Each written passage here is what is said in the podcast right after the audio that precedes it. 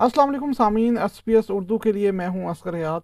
سامعین، پاکستان کے دو صوبوں پنجاب اور خیبر پختونخوا میں اسمبلیوں کی تحلیل کے ایک ماہ گزرنے کے باوجود انتخابات کی تاریخ کا اعلان نہ ہو سکا۔ پنجاب کی صوبائی اسمبلی کے انتخابات کے حوالے سے گورنر، انجینئر بلیغ الرحمان اور الیکشن کمیشن کے درمیان تاریخ پر اتفاق منگل کے روز بھی نہ ہوا۔ گورنر پنجاب، انجینئر بلیغ الرحمان کی زیر صدارت گورنر ہاؤس لاہور میں اہم اجلاس ہوا جس میں پنجاب اسمبلی کے انتخابات سے متعلق مختلف پہلوؤں کا جائزہ لیا گیا اور لاہور ہائی کورٹ کے فیصلے کے بعد کی صورتحال پر غور کیا گیا۔ اجلاس میں I G chief secretary secretary election commission, D G law election commission اور دیگر حکام شریک ہوئے۔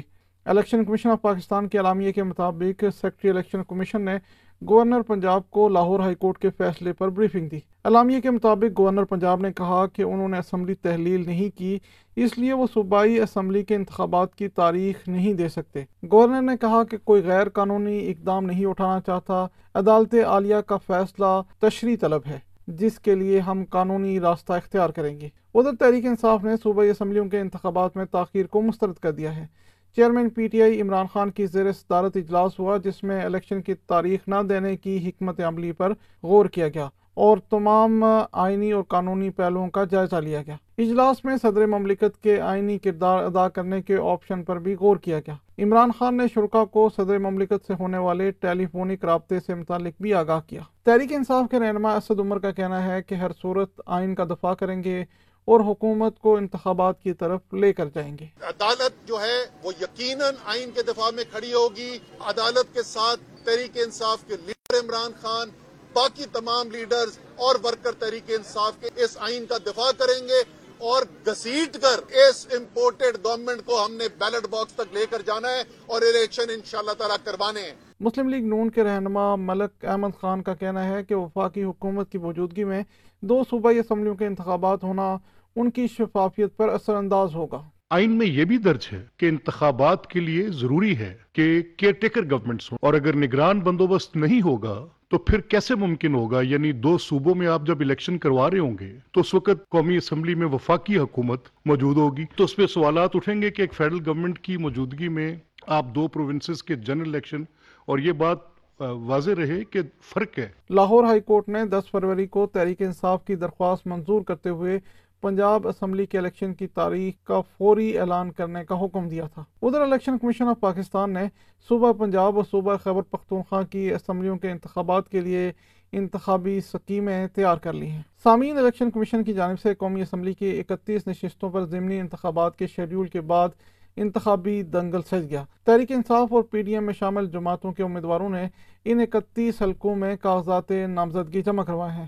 یہ نشستیں تحریک انصاف کے اراکین کے ڈی نوٹیفائی ہونے کی وجہ سے خالی ہوئی تھی تحریک انصاف کے مطابق ان اکتیس حلقوں میں وہی امیدوار حصہ لیں گے جن کو ڈی نوٹیفائی کیا گیا۔ حکمران اتحاد میں شامل Muslim League Noon, Pakistan Peoples Party, J U I F اور دیگر جماعتیں تاحال انتخابات میں حصہ لینے سے متعلق فیصلہ نہیں کر سکیں۔ جس کے باعث ان جماعتوں کے کارکنان میں کنفیوژن برقرار ہے۔ ادھر چیئرمین تحریک انصاف عمران خان نے جیل بیرو تحریک کے حوالے سے انتظامات کو حتمی شکل دینے کی ہدایت کی ہے اور تمام ڈویژنس کی لسٹیں طلب کر لی ہیں۔ جیل بیرو تحریک کے فوکل پرسن اعجاز چودھری نے راول پنڈی میں جیل بھرو تحریک کے سلسلے میں کارکنان سے حلف لیا۔ میں اپنے آپ کو رضاکارانہ طور پر گرفتاری کے لیے پیش کرتا ہوں۔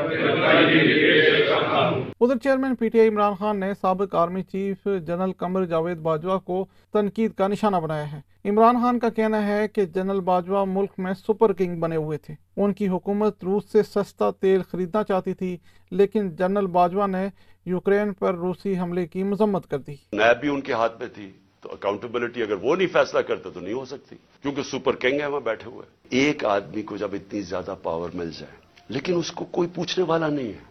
تنقید تو عمران خان کی ہوتی تھی ہر دوسرے دن۔ ہر روز ٹی وی پہ گالیاں سن رہا ہوں تنقید ہو رہی ہے۔ پنچنگ بیگ تو میں تھا پاور وہ لے کے بیٹھے تھے۔ مریم نواز نے کہا ہے کہ عمران خان جب حکومت میں تھے تو جنرل باجوا کی تعریفوں کے پل باندھتے تھے۔ آج وہ جنرل باجوا پر الزامات عائد کر رہے ہیں۔ جنرل باجوہ سپر کنگ تھے۔ تو آپ کیا تھے؟ آپ ان کے ملازم تھے اس وقت؟ آپ نے ان کو کنگ مانا ہوا تھا اس وقت تو وہ سپر کنگ تھے لیکن آپ لوگوں کو یہ کہتے تھے میری چلتی ہے۔ اس وقت جنرل باجوہ سپر کنگ تھے۔ آپ کی وائف جو کرپشن کے داستانے رقم کر رہی تھی جو فراغوگی کرپشن کی داستانیں رقم کری تھی، اس میں آپ کو پوری آزادی حاصل تھی۔ ادھر صاحب عدالت میں وزیراعظم شہباز شریف کے خلاف آشیانہ سکینڈل میں نیب کے وعدہ معاف گوا بیان سے منعرف ہو گئے ہیں۔ احتساب عدالت میں شہباز شریف کے وکیل احمد پرویز کی جرا کے دوران اسرار سعید نے کہا کہ انہیں جبر اور دباؤ کے ذریعے شہباز شریف کے خلاف وعدہ معاف گوا بننے پر مجبور کیا گیا۔ نون لیگ نے اس پیش رفت کو اپنے موقف کی فتح قرار دیا ہے۔ سامعین، صدر مملکت عارف الوی کی جانب سے بجٹ تجاویز، آرڈیننس کے ذریعے نافذ کرنے پر اعتراض اٹھائے جانے کے بعد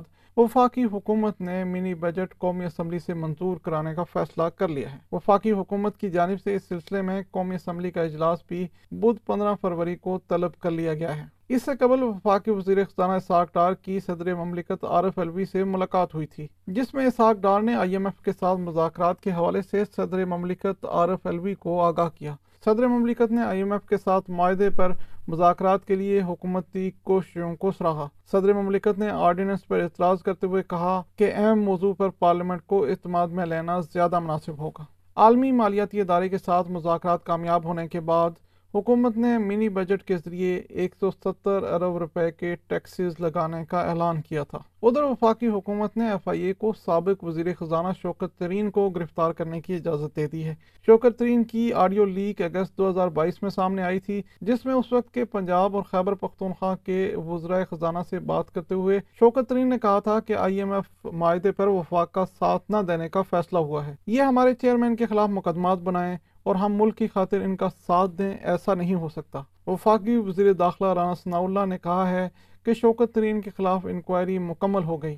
ان کو اپنے کیے کی سزا ملنی چاہیے۔ ان کے خلاف جو ہے وہ انکوائری جو ہے وہ مکمل ہو گئی ہے اور ایف آئی اے نے ان کی، ان کو اریسٹ کرنے کی اجازت مانگی تھی جو گورنمنٹ نے دے دی ہے اور ان کو جو ہے وہ اس بات کی سزا ملنی چاہیے تاکہ کسی کو بھی اس قسم کی حرکت کرنے کا دوبارہ جو ہے جو ہے وہ جرت نہ ہو۔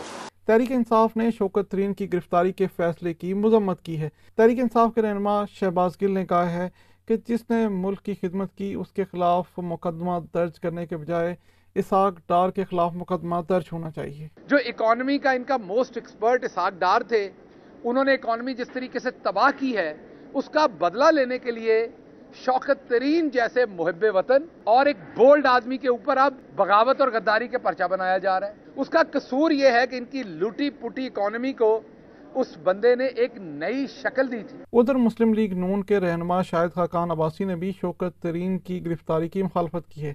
ان کا کہنا تھا کہ شوکت ترین نے اگر کچھ غلط کیا ہے تو ان کا ٹرائل کیا جائے۔ سامین پاکستان کے عوان بالا میں چیف جسٹس پاکستان کے ریمارکس کے بعد اٹارنی جنرل کی وضاحت پر بھی ہنگامہ ہو گیا۔ حکومتی رہنماؤں نے اٹارنی جنرل کو نشانے پر رکھ دیا۔ چیئرمین صادق سنجرانی کی زیر صدارت عوان بالا کا اجلاس شروع ہوا تو اٹارنی جنرل کی جانب سے چیف جسٹس کے گزشتہ روز کے ریمارکس کی وضاحت پر ہنگامہ شروع ہو گیا۔ صاحب بیٹھے۔ لیڈر آف دا پوزیشن صاحب کوسچن آر پلیز سر جی، ایک ایک منٹ کی۔ گزشتہ روز نیب ترمیمی بل کے خلاف درخواستوں کی سماعت کے دوران چیف جسٹس کے ریمارکس پر عوان بالا میں ہنگامہ ہو گیا تھا۔ پاکستان پیپلز پارٹی سے تعلق رکھنے والے سینیٹر رضا ربانی نے کہا کہ اٹارنی جنرل پارلیمنٹ اور عدلیہ کی آزادی کے اتنے ہی حامی ہیں، تو جب پارلیمنٹ پر حملہ ہوتا ہے تب پارلیمنٹ کا دفاع کیوں نہیں کرتے؟ وفاقی وزیر قانون سینیٹر اعظم نذیر تارر نے کہا کہ اٹارنی جنرل نے وضاحت کی ہے کہ وہ سپریم کورٹ میں موجود تھے۔ چیف جسٹس نے ایک وزیر اعظم کے ایماندار ہونے کے ریمارکس نہیں دیے۔ چیف جسٹس پاکستان کے ریمارکس کو سیاق و سباق سے ہٹ کر پیش کیا گیا۔ اٹارنی جنرل نے ایک چٹھی مجھے امانتن بھیجی ہے۔ میں سمجھتا ہوں کہ ہاؤس کے سامنے رکھ دی جائے۔ ان کا یہ کہنا ہے کہ وہ کوٹ میں موجود تھے۔ سوشل میڈیا پہ جو خبر گئی کہ اس ملک کا صرف ایک ہی وزیر اعظم جو ہے وہ دیانتدار تھا، انہوں نے کہا ایسی کوئی بات نہیں ہوئی۔ بات ہوئی تھی انیس سو ترانوے کے ڈیسیجن کی اور انیس سو اٹھاسی کے ڈیسیجن کی اسمبلیاں توڑنے کی اور انہوں نے ریفر کیا چیف جسٹس صاحب نے۔ سینٹ میں اپوزیشن لیڈر شہزاد وسیم نے کہا کہ ایک جماعت کو دیوار کے ساتھ لگایا گیا ہے۔ سپریم کورٹ نے درست کہا کہ پارلیمنٹ نامکمل ہے۔ یہ پارلیمنٹ انکمپلیٹ ہے۔ ایک بڑی جماعت کو آپ نے ایک سازش کے تھرو آپ نے خرید و کے تھرو وہاں پر اقلیت کو اکثریت پہ آپ نے مسلط کر دیا۔ دو دو صوبائی اسمبلیاں آج خالی پڑی ہیں۔ اور آئین کے مطابق آپ الیکشن کا شیڈول تک اناؤنس نہیں کر رہے ہیں۔ سینٹ میں ہنگامہ آرائی اس قدر شدید ہوئی کہ چیئرمین سینٹ کو اجلاس ملتوی کرنا پڑا۔ خیال رہے کہ نو فروری کو سپریم کورٹ میں نیب قوانین میں ترمیم کے خلاف chairman P T I Imran Khan کی درخواست پر سماعت کے دوران چیف جسٹس عمر عطا بندیال نے ریمارک دیے تھے کہ ملک میں تمام مسائل کا حل عوام کے فیصلے سے ہی ممکن ہے۔ انہوں نے کہا تھا کہ موجودہ پارلیمنٹ کو دانستہ طور پر نامکمل رکھا گیا۔ موجودہ پارلیمنٹ سے ہونے والی قانون سازی بھی متنازع ہو رہی ہے۔ یہ تھی اب تک کی اہم ترین خبریں۔ آئندہ مزید خبروں کے ساتھ حاضر ہوں گے۔ تب تک کے لیے اجازت دیجیے اسلام آباد سے ایس پی ایس اردو کے لیے اسکر حیات۔